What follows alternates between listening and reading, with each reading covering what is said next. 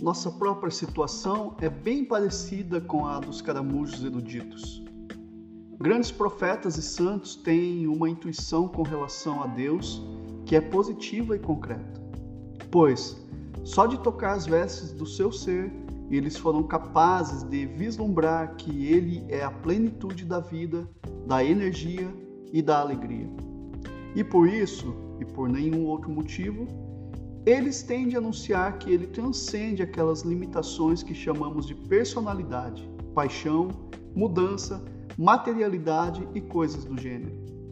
A qualidade positiva que há nele, que ultrapassa as limitações, é a única razão para tantas negativas.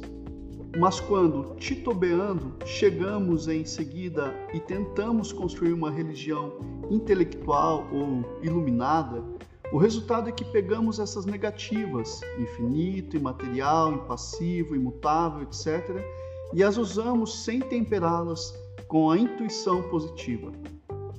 A cada passo do processo excluímos da nossa ideia de Deus algum atributo humano. A única razão para se jogar fora atributos humanos é criar espaço no qual colocaríamos algum atributo divino positivo.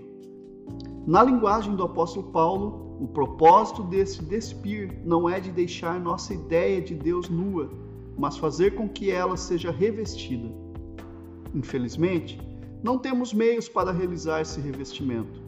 Assim que removemos da nossa ideia de Deus características elementares dos seres humanos, nós, meros investigadores inteligentes e eruditos, não temos onde buscar aquele atributo da divindade incrivelmente real e concreto, que deve ser colocado no lugar do atributo humano removido. Assim, a cada passo no processo de refinamento, nossa ideia de Deus vai sendo esvaziada e imagens fatais começam a aparecer. Um mar infinito, silencioso, um céu límpido além das estrelas, uma abóbada branca e radiante, levando-nos a um grande vazio, a adoração de uma entidade não existente.